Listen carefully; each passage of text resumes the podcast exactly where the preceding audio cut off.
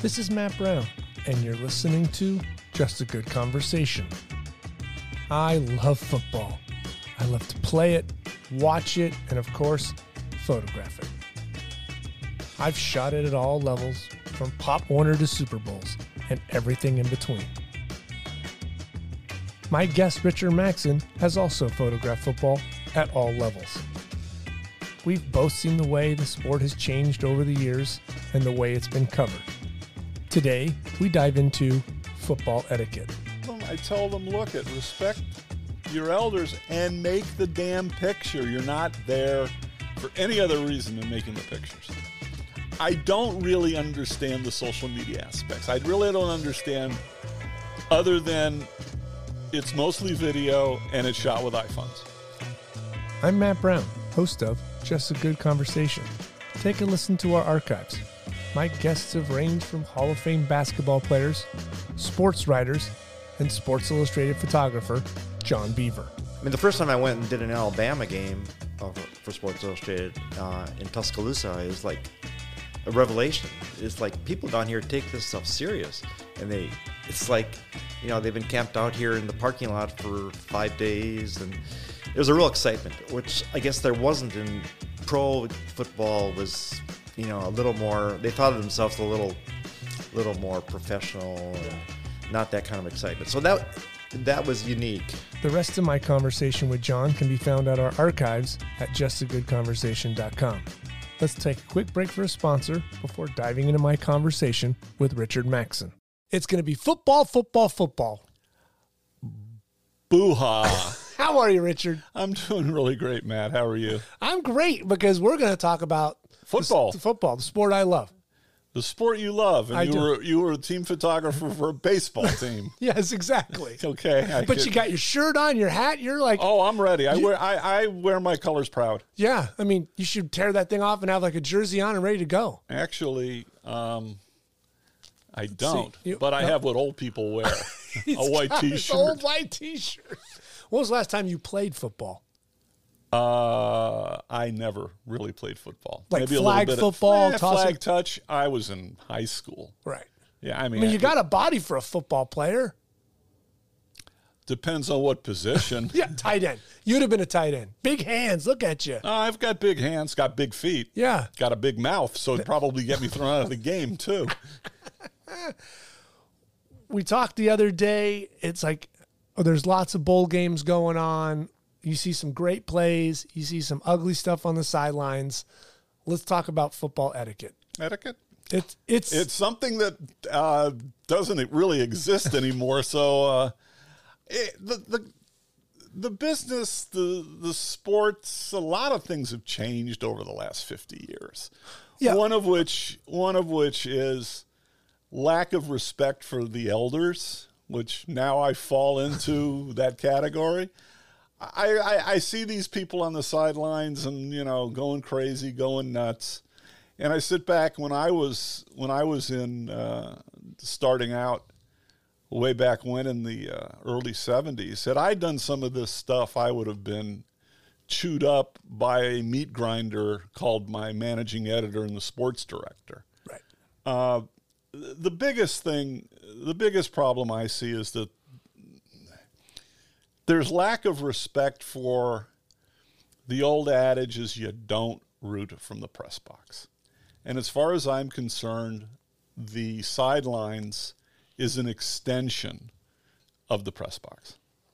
And you don't you don't sit there and cheer your team on when you're supposed to be taking pictures. And it's not and the other other side to it is the credentials are very hard to get. Very hard. Yeah. And a lot of these people who get them go down there and they cheer. And who what are they what who's it benefiting? Well, their ego because they're on the sideline. But who it doesn't benefit is people are working for. Because you're expected to be down there working to get the pictures for who you're working for the sports information director, the school sports editor, um, even the school themselves, and you're there more wrapped up in the game than you are in making your pictures or getting your coverage. And you know that that was a huge no-no. luckily, I had some very good mentors, and these are names you can go back and look in the uh, look up. But Art Rogers from the LA Times, uh, Larry Sharkey, Ben Olender, Bill Beebe from the Evening Outlook, Bob Smith from the Outlook, um, Dave Boss from the NFL. You went there, you were serious, you got your pictures, you got angry when you missed it, which is completely appropriate. Totally get it. Yeah, but when Garo Yepremian missed the kick at the Super Bowl, and a bunch of us were there shooting it, it was like a pin could drop. Nobody sat there and started cheering, and nobody cheered when um, you know somebody ran in a big touchdown or made a big play. You were there, dead serious. Hey, you're you- working. yeah, you're working. You can't sit there and cheer while you're you're working. Right. And I, I'm going to say a, a little one from from basketball because it's it's very appropriate. I was at a game back east, and I'll I'll say we're at Syracuse, Okay. and I'm sitting there trying to shoot this game, and the school photographer sitting next to me was one. It was like one degree outside. He's wearing shorts, wearing a Syracuse jersey, barely taking any pictures and cheering. And I, I said to him, I said, hey, um, for what it's worth, there's no cheering from the press box in this. He goes, who the hell are you? And he started giving me a bunch of um, Lip. bunch of lip. and he, he, you know, said, you know, if I want to cheer, I want to cheer. I've got a credentials the same as yours. Really? Yeah. What year is this? It's probably 15 years ago now. Okay. And I said, oh, wait a minute. Uh, this isn't going to go well for you. And he goes, well, what are you going to do? I said, it's not what you're going to, what I'm going to do. It's how much you're going to enjoy watching the rest of the game from the parking lot. I went over to the SID, told her what was going on. Two security guards came and put him in the parking lot. Good. And she goes, I'll talk with the professor tomorrow. Yeah. Yeah. You're there to do a job. You want to cheer, go to the stands with a fraternity. Buy a ticket. Yeah. And and jumping around up there. Yeah. But you're taking otherwise you're taking up a spot, you're putting people at risk, you're not paying attention, you got gear on the floor. Yeah. You- You're there for your client. I think people forget that as well. Someone put you there Yeah. to make pictures. Do your damn job. Yep. No, and it's it, it happens. It's one of my pet peeves. Yeah. One of the places you can, one of the places, ironically, it doesn't happen is baseball, because the space is so limited and you really can't move. Yeah. So, but you know, there's there's other things like when you're on the sidelines, you kneel, you don't sit. No. You can get killed if you sit. And this was hammered into me many years ago by physical force. Yeah. Uh, and you don't leave your gear unattended on the sideline. On the sideline, Right. You don't leave your monopod with the pole sticking up on the lens. Somebody, a few years ago, and I think it was Oklahoma, player got skewered on it, and they were talking at that point of banning all monopods and long lenses from the sidelines because. Of, and I, I and I was in a meeting, and I said, guys, statistically, it's a non-issue. I mean, out of how many thousands and tens of thousands, hundreds of thousands of games have been played, Right. that this has never happened. Mm-hmm.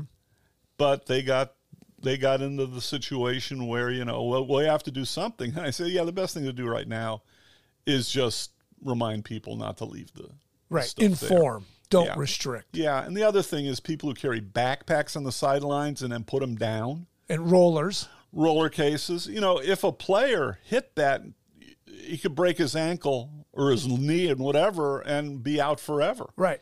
I mean, you know this. Every facility in the country has a media room. Yeah. There's something.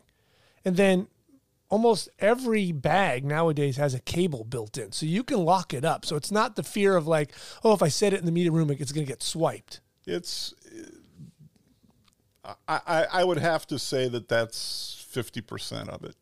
The, uh, we've still, we still get stuff stolen. Yeah. We had a we had a guy come through. I'm not going to say what game with cable cutters. Took it back. But you can't leave it on the sideline. You can't You leave just it on the can't. side. No, so you have to get Especially- the you have to get the right kind of equipment to wear that holds the stuff you need. Right. Yeah. And and and even then, find a place if if you Back want to. against the wall, Uh, ba- yeah, store but it. you don't. But you don't. You don't sit it next to you on the sideline. Yeah, and sit Yeah, and yeah, and have your you have your 600 millimeter lens sitting there on the ground next to you. You would never be able to get up in time to get that stuff out of the way. no, So you're going to get injured, and it's a potential the player's going to get injured. right.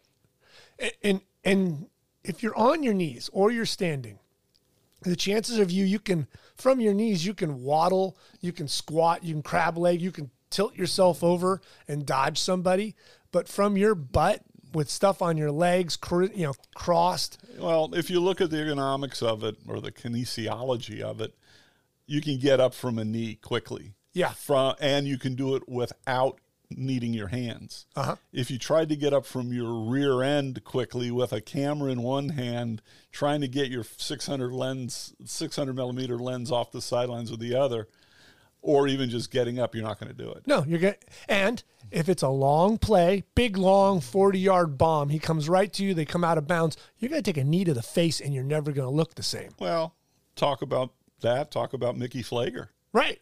you know, Mickey was at a um, uh, 49ers game, got hit, knocked out, taken off the field on a stretcher, goes to the hospital. They do a CAT scan, discover he had a brain tumor, mm-hmm.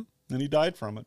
Right. Now that has the only reason I'm saying that is, um, it's unfortunate what happened to Mickey, but the the point is he did get hit, and I'm not saying the brain tumor was caused by that because it No, wasn't. But that was just good to know that it good was. Good to know, and they, you know, that's one of those things that you're lucky you got hit. yeah. but- But, I guarantee he would. She wouldn't have. Oh, absolutely, absolutely. What? When did you start to see it go sideways? Right. You're you're, you're It's been it's been going sideways since I started. and, and what did that? What was that genesis? Why? Why did it start to become ugly scrum and hurry up and leave gear and It's because the competition got so it was the competition was very high. You know, if you get the picture um if you get a cover of Sports Illustrated at a game, that's what gives you the motivation to go to the next game. Right. It's it's kind of like golf. You hit 30 bad shots and you hit one really good one and that's what brings you back next yeah, week. you're addicted again. Yeah, you're addicted again. I, I don't know what it's. Is there a a point where it went south? Where the big change was we went from film to digital, because digital it doesn't once you buy the camera it doesn't really cost you anything to make a picture yeah. and more people were able to afford going out and using their skills as a negotiator to get a credential mm-hmm. than they had talent to make the pictures. Right, because then you're also talking about you're they're not purchasing the film, having to get it processed, send it out. It was easy. It's on a card. Bang. Well, yeah, and the other thing is the other thing that uh, moved it along was the ability to transmit it. right. You know, there are picture agencies out there now that don't exist any other way but uh, transmitting. That's it. Yeah, and that and that's what the customers want. Right. They, so really, really, what it was is the thing that caused it was Moore's law, because computer as computers became faster and the internet became faster and more reliable. You know, if you if you think about The need. yeah, about what you and so that would have been two thousand two. right. At least that's when I switched to digital. So I mean, you i i shot games in the 80s and 90s, and it was scrummy. You know, afterwards, Super Bowls, things like that. that's not going to. That, by the way, that's not going to change. Yeah, it doesn't that- matter what you have for a camera or a film. But it's just the general proliferation of wannabes that are now On the sideline, On the just yeah. creating complete havoc. Yeah, sometimes they are. Sometimes there are. By the way, there are some good ones. Oh, There, absolutely. there are some. In fact, there's one kid who was one of those sideline people. I met him about six years ago. He's now the director of uh, social media for the uh, for Major League Baseball. Good kid, smart, capable from a uh, photography perspective, capable from a management perspective, but not. A, they don't come along very often. Now you've run a lot of you know photo marshal kind of events, right? The Yep. Rose Bowls and playoff games and Super Bowls and whatnot. What would you say to young photographers coming in they've got to do to make sure that they don't fall into those pit pit holes of trap of trouble? Well, that's a very interesting question. The real young ones should get to know the older ones. Okay? They need to respect authority, which, you know, I, I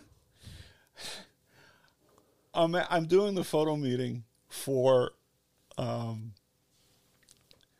the first Big Ten championship in Indianapolis. They flew me in.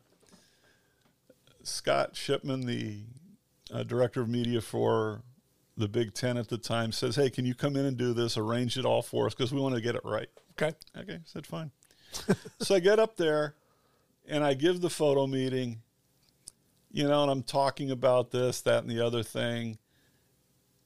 And I'm talk I'm talking about, you know, keep your eyes open, your head's on a swivel, all that all the typical stuff.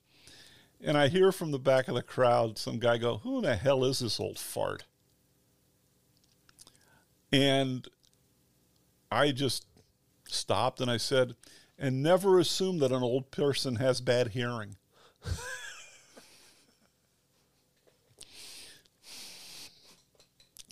and I just then went on with the presentation. Afterward, I walk up to him and I go, um, You got a problem. The reason you're here is the old farts paved the way Yeah.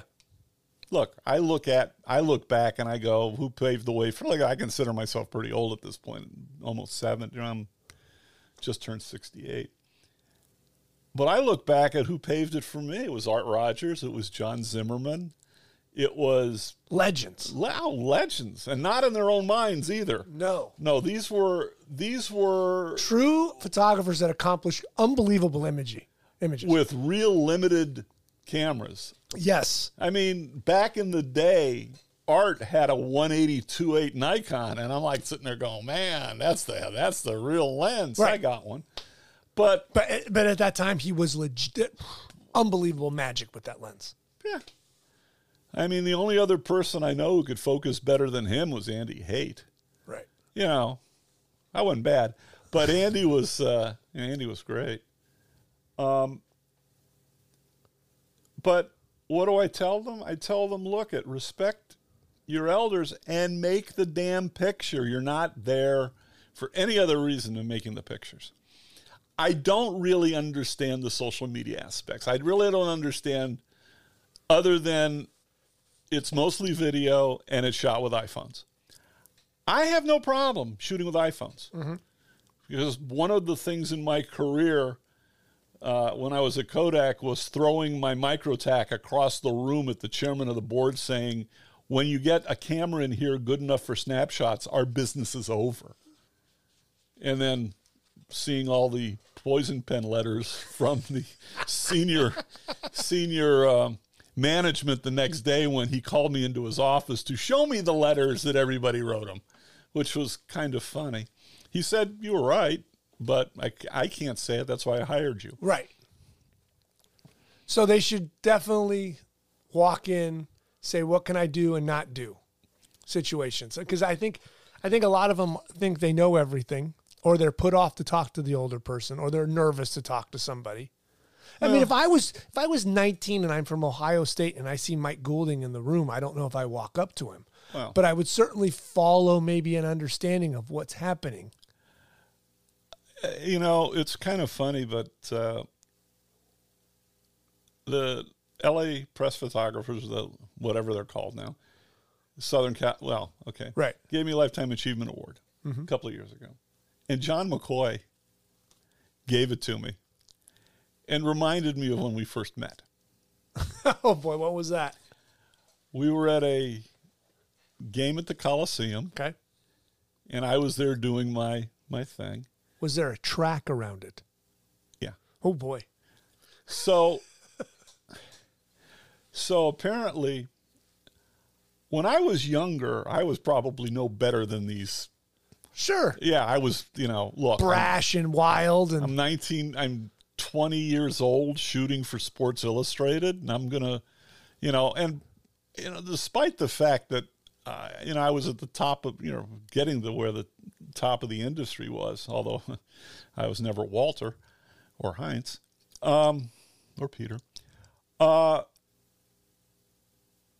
I was pretty brash. I was, as I said in my acceptance speech, a self serving prick that got more than he deserved. Um, the so John was just starting, and he apparently asked some people, "Who the hell's that?" He goes, "Yes, I was holding court, as you know I can Right. do." And um, they said, "Oh, that's that's Richard from SI." John goes, "What's SI?" Because he didn't know the initials. He wasn't really a sports shooter, but he is a very good sports shooter. And so apparently, and he reminded me that I didn't remember that he came up to introduce himself to me. I just blew him off. okay. And he just didn't understand, apparently, didn't understand it to the day that he gave me the award. And I said, John, there's a real reason. I'm in my early 20s working for Sports Illustrated and seeing all of you guys nipping at my heels because you want to be me. right. Okay?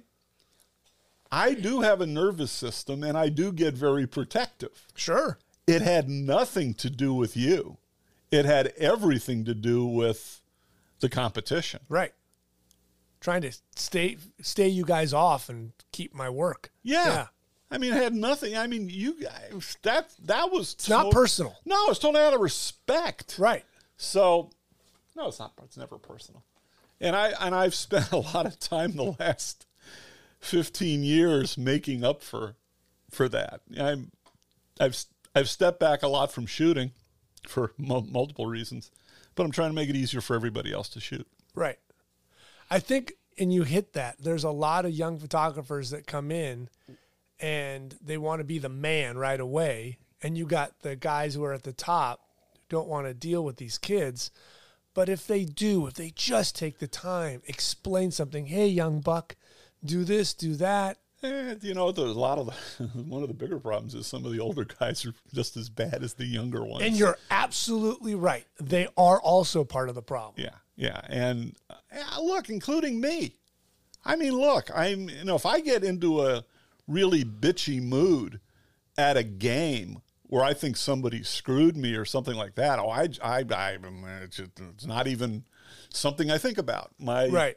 Nervous system kicks into Just reaction Yeah, to is. rip into somebody. Yeah, yeah, yeah. Yeah, you SOB, back up. Don't you jump in front of that. Look at you've seen me oh, work. Oh, yeah. You know, I'm usually the calmest person in the photo well until somebody, especially you know, I miss a picture. But we all have, we're all, we're all very calm mm. 99%. the thing is, we're also very competitive. Yes. Because the difference between us and the athlete that's out there is generally we're there to make a picture, they're there to make a play. Right.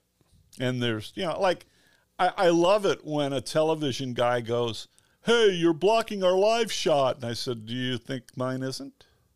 It's just, you know, if I don't capture it, it doesn't Didn't- become a picture. Right. Doesn't happen. And you're blocking me. Yeah. So, Yeah, absolutely. What's the big issue you'd like to see? You know, you're going to do a presentation in 48 hours or whatever. What what do you want to go in front of these people and have them understand? that they're not on an island. That all of this stuff works together. And you've got to watch out for yourself and the guy next to you. One of the one of the things we did with the CFP is we I did a really early relationship build with the president of the football um, group at ESPN Okay. he comes to our photo meeting once a year to welcome the photographers on the sidelines to share the sidelines with his people. And because he recognizes that for six months they produce content, for the other six months they use ours. Right. And to him, we are an extension. He never really said this, but I'm just Right. wh- what he thought, and he told me we're kind of an extension of them. And um, the agreement is is that we will watch out for their guys on the sidelines. They gave us the right to do kneeling and standing, and that uh, at the end of the day, our photographers are the still guys. Watch out for their guys and make sure their spots are set. And if they get up and move, we help them, and they do that with us. And that was fine up until five years ago. What changed? Social media. Oh. And it's not that I'm against it, it's that they don't know the rules, or if they have the rules told to them, they don't understand them. Right. And my big fear is they have the same color, you know, the, that ESPN or football, whatever, will see these people encroaching. And the way they eliminate the problem is by eliminating everyone. Yes. Yeah. That's my fear. Right. They don't say, well, we take Sally and Richard and we remove them. It's everybody in that color vest. Because it's easy. You're out. Yeah. Gone. So, um, this year we're going to have a slide or two about guys. Please, this is how we need to act Right. as a group. I understand you need your vertical video, but don't jump in everybody's way. Yeah. Your, but then we get into the situation where the schools and the organizing committees and the PR departments and the marketing departments want their pictures. Sure. And so if you if they break the rules, it's okay. Well, it's not. Yeah, because At you're least not my opinion. because you're not on an island. Nope. You're not on an island. When when you were in your eight in the in the eighties, in the nineties. I'm not that old yet. No, but you were shooting. Yeah, okay. In those de- in those Oh, decades. those, Those days. decades, oh, that, yeah. oh that, that was the dates you were okay, yes, yeah, I in the understand. eighties, Yeah, okay, not eighty. Yeah. What was a typical like a, a Super Bowl or because there weren't championship games. There was a Rose Bowl, there was a Orange Bowl, there, They was were a Sugar Bowl. They were still the semifinals, the AFC championships. no, no, no, in, in college. Oh. So in, in college and in and, and in like the Super Bowl stuff like that.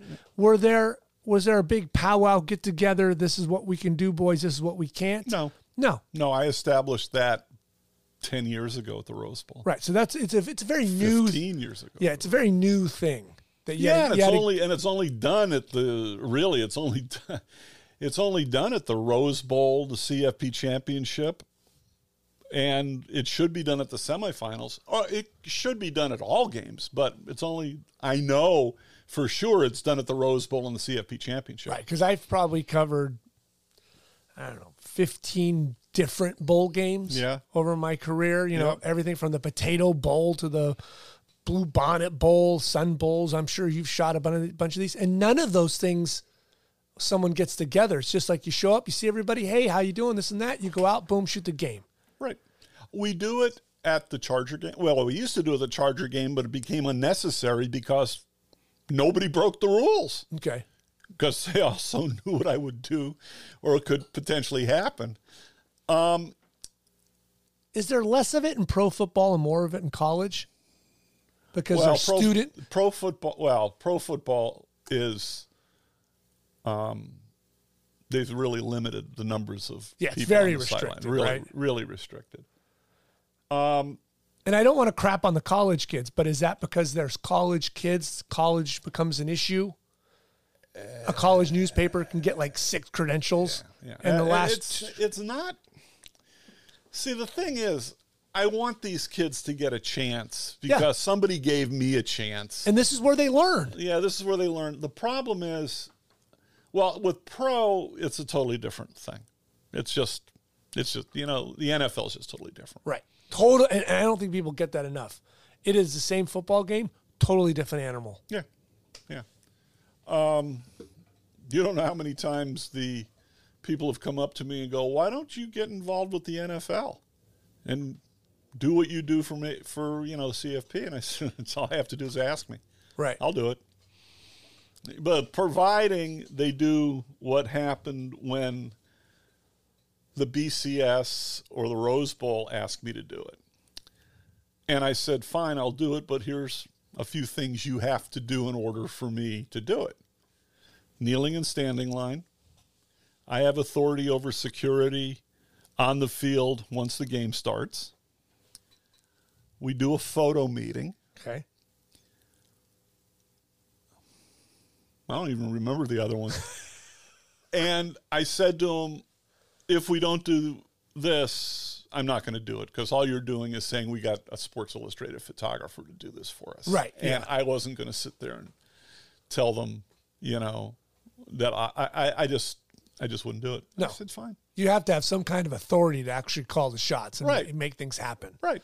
You can't just be like, well, we got Richard, so we check that box. Yeah. And I said, I, I wouldn't do it. They agreed to all of it.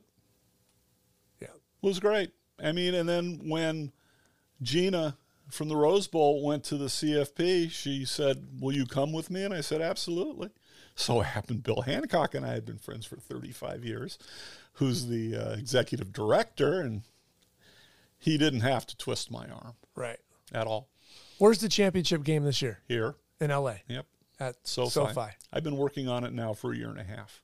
So what's going to be like protocol? What are you going to do? Oh, it's just our normal rules. Okay. Yeah, it's uh, um, the only thing that's really changed is the end of game, and it's been changed for a number of reasons. That's a funny thing too that's changed over your career, mine as well. There's an end end of game kind of event where they make a stage, they bring everybody well, out. Well, yeah, and I also defined what end of game was. Yeah, it's a production now. No, end of game is 40 seconds to go on the clock, no timeouts by either team, and the uh, quarterback kneels down to end the game. That's then you can go out on the field if you're allowed to go out on the field. Right. Used to be zeros. Used to be zeros, but we also had people that went out there with like a minute to go. Sure. So we, you know, we had to, uh, that stuff had to be tied down, and I, that's and the, uh, nobody can also go into the bench area, period. And that's the reason for that is back in the old days, you didn't have 600 millimeter f4 lenses that you could shoot the bench from the end zone. You know, why ruin 75 other photographers' picture in order to get yours? Yeah. With your 16 to 35 right in the coach's face. All right. Yeah. Now, unfortunately, they now allow the team videographer to go in there. But I asked them nicely before the game. I said, listen, if you go and you're going to get the Gatorade dump and all of that, kneel down, Right. Get low. get low. In the in the uh, Because that's an issue too. Because when, like, in the days of the late 70s, 80s, you let's say you're covering with Peter, maybe a SC or UCLA game. Mm-hmm. There weren't team photographers for the schools. They didn't have a designated guy. yep, Now they do. There's a department, there's a director. He might have three photographers for covering Oklahoma or Texas or Alabama. So they've got responsibilities. Yep. So how do you work with them to say like, "Hey guys, don't screw everybody." Well, in the case of the USC photographer John McGillen, he knows who the photographers are in the LA area that need to be out there, and he kind of polices it. Okay. Yeah, John's John's also the Rose Bowl photographer. The my biggest concern is that, and I, I, I stated this earlier, is that one of these guys are going to screw up and make it bad for all of us. And not because they're bad people, not because they're stupid, not because they shouldn't be there, but they don't know the rules. Right. And just from a societal point of view, they really don't give a shit about rules. Yeah. They'll go off, you know, and this and not this is one example of what they might do, but you know, having an open can of Pabst in your car driving down the street's another problem. Sure. So When when you're out covering football, when you were younger, let's say your younger days, how did you like to cover football? Let's talk about that. How did you love well, it it it really how did I like to Because you went through a huge gear change. Yeah, well, I was when going to say it all depends From a 180 to a 300 to a 400, 400 to a 280 became 600. yeah to a 6'4. You saw huge changes in the in the yeah, industry. when I was lucky because I was with Sports Illustrated and I was making a good amount of money. I also had other businesses, so I could afford to go buy this stuff. right. You know, I was the first one to have a 400 2.8 or a uh, 600 F4 or a 302, Right. which was the rarity. That's one- a Sasquatch. I've got one in my Yeah. closet. Should be in your vault. Yeah, it's not worth them all. Uh, an, a non-autofocus 40-year-old lens that's been sitting on a shelf for 35 of those years, probably not worth a lot. Uh, although I've been told that when people sold them at the right time, they were getting a lot of money. Oh yeah, they were. It, it's mostly been mostly been a, a technology thing. Um, back in the day in the 70s and 80s, my biggest well, the biggest the biggest advantage SI had was the logistics to get film around. But second to that was most everybody was a human autofocus. And that was no exception Right. and that's what's that's what set us apart. It was the it was both a combination of the equipment and the ability to ex, The exploit human's ability to actually focus a damn lens. focus, compose, set the exposure on something that only had 36 exposures on it until you ran out of it. I mean, we get guys who shoot home plate slides that would be four rolls of film. Right. the equivalent of four rolls of film. So you had to be selective.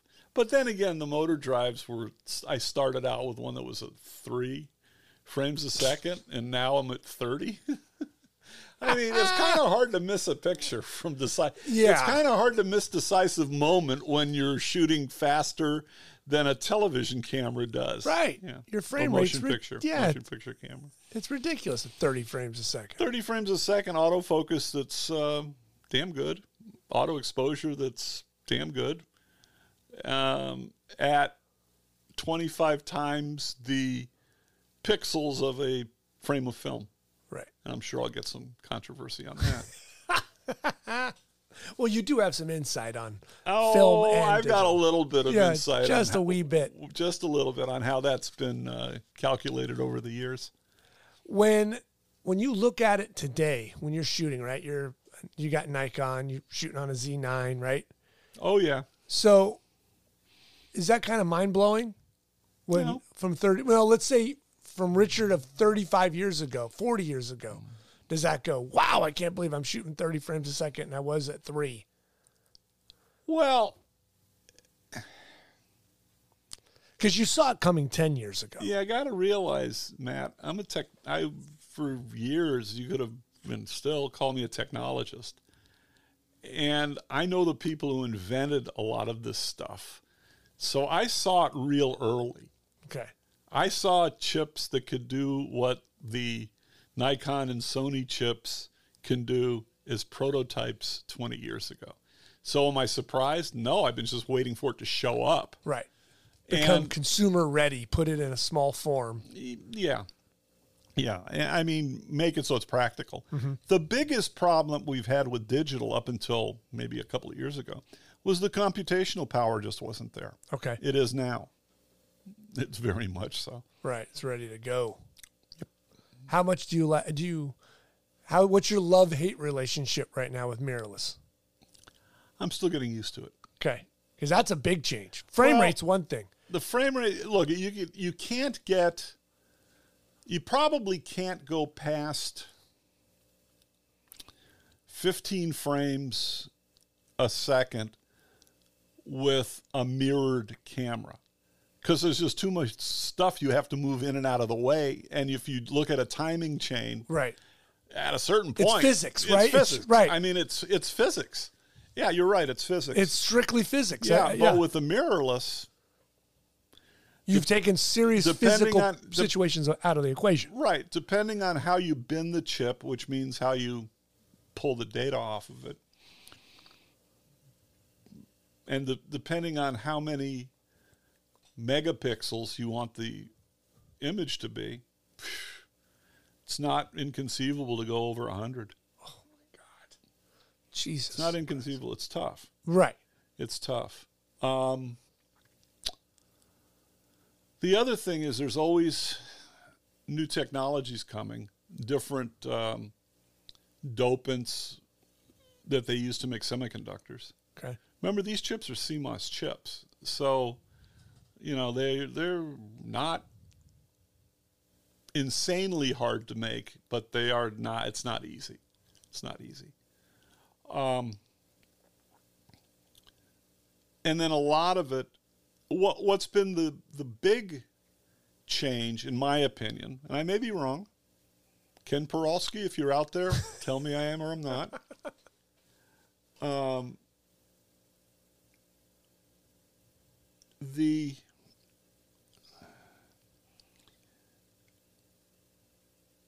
the speed of the chip is one thing.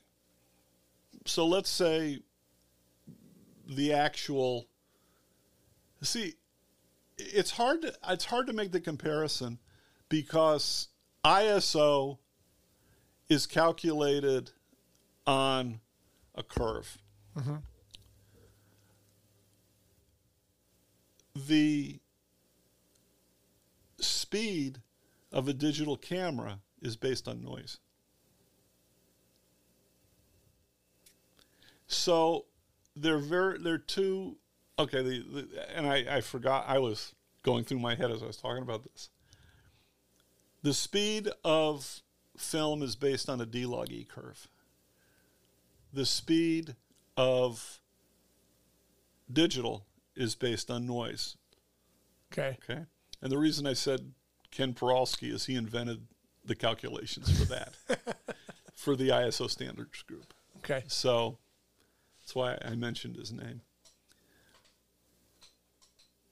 What we have now that we didn't have 20 years ago is the ability to do massive, massive um, calculations for to create image speed because It didn't exist 20 years ago. it didn't exist 20 years ago, but the chip itself really can only is really a ISO equivalent 100 in its native sense. The rest of it's image processing. Right. That's what people don't understand. Yeah, yeah, It's all the computer. yeah, and all of the new stuff with the um, it's not in the computer; it's in the image processing chip in the camera. What is really interesting about this is that as long as you can process the image, you can get, you know, ISOs of craziness. Yeah, we're looking at some cameras that go 128,000. Jesus. What are you shooting in a closet? We're looking, yeah, either that or Angel Stadium. um, uh, nah, that wasn't nice. But um, we've got we've got a situation now where the cameras themselves are more computer than they are anything else. That's what's really in there. Yeah. Oh, yes. Yeah. What do you see the future in cameras? Right now, better of the same. Just getting better. Yeah. And and and you can and I could say that it's probably a 15 to 20 year process then they'll figure something else out. But you know, you've al- we've always had mirrorless cameras. All you got to do is lock the mirror up. Right. So Just can't see, but it's they up. just built it so this is you can see what yeah, you're shooting. you could. You could because you go with live view. Yeah. Although it had too many delays. so Um, I had a person that I indirectly reported to who was very, very, very, very high up in research. wasn't the it wasn't the CTO. Before I left Kodak, he told me that they will never get the color space, photo space, or whatever good enough in a phone camera because of the size of the chip to make it that you can get high quality pictures. Well, that attitude is pretty much what fried the goose. Sure. Right. Because if you look now, an iPhone, you can do a billboard Oh yeah. with it. But and I was absolutely shocked that he made that statement. I don't know. He may have been pulling my leg because this was a very progressive person. Someone who really thought outside the box, but just he did was, not see that. He didn't see that. He didn't. You know, when people talk about seeing outside the box, depends on what the box is. Right. Your box and my box could be two different ways. I mean, you, you, Yeah. could, you could have your own barrier set up because you don't uh, or don't think deep or take risks in your ideas. Yeah, the fun, I, I'm, I'm gonna this this may razzle a few people. It's like Elon Musk. He's one of the best out of the box thinkers in the world. Right. Until you get him involved with social media, But he's thinking differently. he's thinking differently. Although there's there there are boundaries to Sure. thinking. Absolutely. But I don't fault anybody for at least attempting to try oh, something. Oh something no, I'm different. glad he I'm glad he tried it, but boy, Yeah, it's a it's that it's I mean, it, I'm not as a financial guy, so you can spend your money all you way you want. yeah, exactly. If you had to walk into right now a young photo 101 class, maybe a, maybe let's give it a 201 class, and you're going to give them some football advice coming up for the bowl games, what do you give them? you probably don't need my advice because if you're there, you've been to a bunch of football games. Well, give them some advice, damn it. Give them some advice. Well, it used to be compose this, blah blah blah. That's all your right button. You're, you, you don't hurt your right thumb. Protect it as if you were a concert pianist. It is the most important digit you have. So you're a back thumb guy. Oh, I'm a back thumb. Oh, I've been a back thumb guy since they created Function 4. Yeah. Both systems. See, I'm I'm not a back thumb guy. Your front front finger. Still front, still front finger. I use my thumb to move the autofocus button around. Hmm. Yeah, Good thought. Yeah. I want to keep that on their face, not on their belly button. Boy, Now, if the 3D tracking was as good as I'd hope it would be, you discovered that too. yeah. Um, okay. Uh, oh God, where do we go from here? what do I advise to give them? Pay attention, shoot the game, don't worry about it. The the play will if you if you calm down and you do your thing, the play will come to you. Do you prefer to be upfield or do you like to take risks? risks? I do both. Okay. I, I used to get criticized a lot by the editors at SI that I shot too much from behind. Right. Well, that was picture editors. The managing editor liked them. I knew that. Yeah. So And there's great photos to be made downfield because you never know what happens. And well, one of the gr- one of the greatest pictures that happened, football. Peter shot it.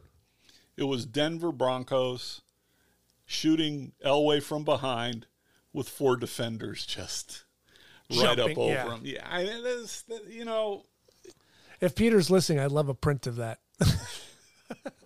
oh, he'll he'll he'll he'll he'll listen to this. What's the best photo you, football photo you ever took? And let's break it down. Best college football photo you ever took. double um, it was a double truck cover Sports Illustrated of Anthony Davis at the Notre Dame game when they came back from 28 to something and won the game. That's the college game. Wow. That was a long time ago. You set the bar high. I was shooting as an assistant to George Long. Were you really? So George got all the credit. George Long. Yep. All right, best best I went and I went back to the magazine when I was there and I went and pulled the slide and had my it had my notch on it, so it was my picture. best pro game. You know, that's a really I'm not going to say there's been a lot of great ones. But one that SI considered one of the top 100 pictures. It was at in Miami. It was 49ers, I think, against Cincinnati. Bengals, right? Yep. Bengals. It's a picture of it's double truck. Mm-hmm. Montana standing there, ball back, ready to pass, and the turf erupted like a fault in an earthquake. It was- And it looks like the guys are being sucked into it, and he's there throwing the pass for the touchdown. that might have been some of the worst turf in Super Bowl history. yeah, it was. It looked like the Kentucky Derby, the Preakness ran through there, and then they started a football game. So you know the picture. Yes, chunks everywhere. So I'd have to say that was one of Yeah. one of them. And it was, and the way you shot it, you could get a real sense of how bad the turf was. Just chunks. That wasn't my intention, Right, but, but it, it- was there. yeah, Yeah. so that that picture, there had been a lot of other, you know, moments, great photos along the way. a lot of good. Yeah, you know, yeah, yeah. yeah. It's been a long. It's been a long haul. But are you think? Do you feel you're noticed or recognized for the baseball photo, the upside down baseball photo? I don't think I've been noticed for a whole lot of anything. Okay, so what do you think's your greatest photo you've ever taken? Oh, that one. But the other one was one that nobody ever saw. Which is Okay. In the mid 70s, the International Volleyball Association was formed. It's a professional volleyball league that brought in players from all over the world. And Santa Monica College is where the LA Stars played. And their first game, uh, okay, so I'm going to have to say something rather bizarre. Santa Monica College was my studio for years. I had strobes in the gym. And one Friday night, there was this thing that the International Volleyball Association was coming to, you know, Santa Monica. So the sports editor says, you know what, go over and see if you can make any pictures of this. And I go, plug in my strobes. I had a Hasselblad with an 80 millimeter lens. And during warm ups, I'm watching the center, the setter for the the Breakers, which I think was San Diego or Santa Barbara Breaker. I don't remember the name of the team, but it was I think it was the Breakers. Doing these incredible sets. He was rolling on his back, he was diving, he was doing all of this stuff. Found out that it was Stanislaw Gościniak from the Polish national team who had just won the Olympics. Okay? And this guy was known for his acrobatics. Um, so, game's going on. Guy spikes the ball. Stan launches himself toward it. He's three feet off the ground, completely horizontal, with the ball at the end of his fingers, setting the ball. Bam, strobes, black and white. Take it back to the office, print it up, print it up extra big. Walk into the sports editor, and I go, you know what? I think this is a very interesting sport to cover. And he goes, that ain't going in the sports page. I said, why? He goes, I'm going to walk it over to Alan and say, put it on the front page of the paper, eight columns across. Went over. They did it. Probably the best picture I've ever shot for another reason. The PR director for the International Volleyball Association calls up and he said, Can we get original prints on this? And I said, Sure. And he goes, Can we also get some more copies of the paper? I said, Well, that you can deal with the circulation people. Sure, come down and get them. I don't give a, you know, I don't care. This is before I really understood what I had done, which, by the way, is a very common thing with me. I look back 10 years and go, hmm, this is interesting. What did I do? uh, like I'm doing with the, the radio stuff now. I mean, people have been calling me up, you know, you know, this is revolutionizing stuff. And I said, is this the radio? In 10 years, I'll go, hmm. I look at the stuff I did at Kodak and I do the same thing. So he sends the tear sheet back to the editor who handles volleyball at Sports Illustrated. And the lady's name was Susie Cam. She went to Santa Monica High School and UCLA, so she knew me. She knew the paper. She takes it, walks it into Jerry Cook, the director of photography, and said, Hi, I think this is a great picture. She was an intern at the time. I think this is a great picture, and I know the photographer, he's really good. Jerry sends me a letter saying he saw the picture, he thinks I've got potential, and would I consider working for Sports Illustrated? And I'm sending you some Jack Fox envelopes, which are the big red envelopes for shipping mm-hmm. film. I hope you get to use a lot of these. Been working for him ever since. Yeah, the old Jack Fox envelopes. Yeah. But my thing going to SI, as much as I love the photography, I love the uh, technology. So I learned how they printed it. I learned all kinds of stuff. I built some stuff for them, uh, uh, initial uh, digital imaging stuff. And Right. yeah, Who wins the Rose Bowl game? I don't know who's playing. I think it's uh, Uh, it's Utah and yeah, Penn State. Utah and Penn State. yeah, I was just there yesterday, setting up. Are you taking a lion or a Ute? What are you taking? You know, I haven't really even. Oh, look, I'm a Pac-12 person. You just hope it doesn't rain. Uh, it doesn't matter to me. I'll be in the media room. I'll let all those little, the other people get wet. No, it's um, Are you doing any semifinal games, or are you going to juice to the game, the championship in L.A.? just championship. Semifinals are today or tomorrow. Today. No, they're today. That's right. They're one They're o'clock and four o'clock today. Yeah, yeah. So you're going to be late. if you had to there. Um, All right. So is L.A. all firmed up? You got it all situated? You ready to go? Well, the advantage we the advantage we had is when we set up. The answer to that's yes, because when I did the initial setup for the Chargers and the Rams, all we have to do is add a couple of extra lines on the field. We're done. Right. You made it robust It's enough. robust that, enough. That and I got and the PR and the IT guys there are world class. I mean, they are really top good. Notch. Yeah. Yeah, you got to be because that place is. Oh. Today, stadiums are built just IT driven. Well, yeah, it was interesting. Yeah. And for three years ago, when we went in there for the first game, we couldn't get anything to work.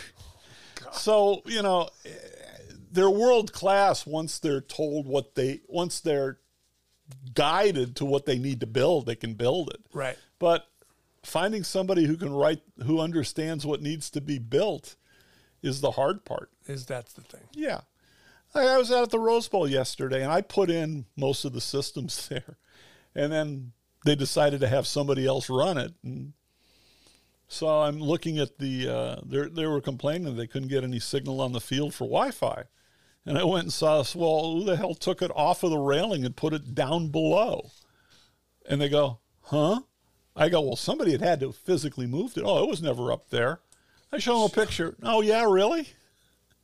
And so, you know, they- Somebody screwed with it. Yeah, somebody, they always, somebody always screws with something. I appreciate your time to talk football and the football etiquette and a walk down memory lane on Okay, what and in makes a couple of years we'll do basketball. Yes. Yeah. Yeah. Football football is it's a wonderful sport. It's played in all the weather. You get to meet up with some buddies. You hang out on the sideline. There's a little bit of time. You got a game before, halftime, afterwards. It's Oh. a good sport. Oh, it's a great sport. Give me an indoor stadium with good, with good lighting. Okay, worst worst football field, you know, conditions you've ever been in. Oh, Buffalo. Yeah. Oh, How long ago? When it was 20 years ago. Yeah. Why? It's no different today. Well, clothes technology's gotten a little better, whether it's boots or clothes or what you're wearing. Camera gear's a it doesn't better. matter when it's minus 19 with That's wind chill. true. That's true. No, The ni- bigger problem is getting to the game. yeah, right. Well, I mean, I mean, you know, people keep talking about what what I don't completely understand unless they've done a uh, uh, a Singapore move. I'll tell you about that in a second. Why they're building an open air stadium to replace this to replace the one they've got. What's the what's the reason? The advantage, The pub, public wanted it. They should have put in a dome. right? But Now, they, but you know what? There's something magical about being in a game like that. Well, it's all cold and snowy, and those great Green Bay games, with Bears and Minnesota, when the Rams used to go out to L.A. and get their ass handed to them in Minnesota. I like it when they have bad weather at Green Bay because my radio devices work better because nobody's using the system because of they can't use the phones with their Right. gloves on. Yeah. Okay. So Singapore, I think it was Singapore. I just saw this on National Geographic on Smithsonian Channel the other night. Dropping a plug for yeah, built a new stadium, indoor stadium for Singapore. And it's 120 degrees. And it's an open air stadium. They can open the roof. And the temperature is 120 degrees and 100% humidity. They have an air conditioning duct in every seat. Really? Holy crap. So you're blowing cold air up your butt. Yeah, but it's not blowing it on the field where the players are. Right. They're just blowing it On well, your I'm not, it's, on your it's tush. there. Yeah, it's in front of you. That's what they have to do in Buffalo with heat. It's blow heaters. Yeah. Because the problem isn't necessarily it's cold and it's in there, but after four feet of snow is piled up on the chairs and they don't clim- they can't get the snow out of there. Right. There's nowhere to move it. There's nowhere to move it. Yeah, that's the tough part. Yeah. But I've been there when the conditions were so bad that uh, you, you couldn't shoot. Man, like a freaking lens got snow in it. Right. And, and you've been there. I was there too when they had the old turf, and that stuff was brutal. It was like playing on asphalt. Yeah. Oh, Yeah, but God. Green Bay is natural. uh, It used to be natural. It's still heat- natural. had heaters under it. yeah. Yeah. That, thing is a high tech underground facility the way they run it. Yeah, they only have one problem. You melt snow, it becomes water. Yeah. Mush. Mush. Yeah. You're, you're playing on Swamp water. Yeah. It's just, yeah. You're, playing in the Everglades. Right. Yeah. Well, Oakland, or, uh, Oakland's like that. And so was Candlestick when it would get high tide. It was, Oh, I remember. yeah. Okay.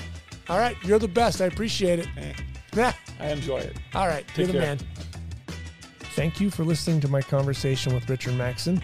If you enjoyed this episode, please click the like button and become a subscriber to the podcast. Remember, you can follow the Just Good Conversation podcast on Instagram. You can find all of our past shows on the website at justagoodconversation.com. Thank you for listening.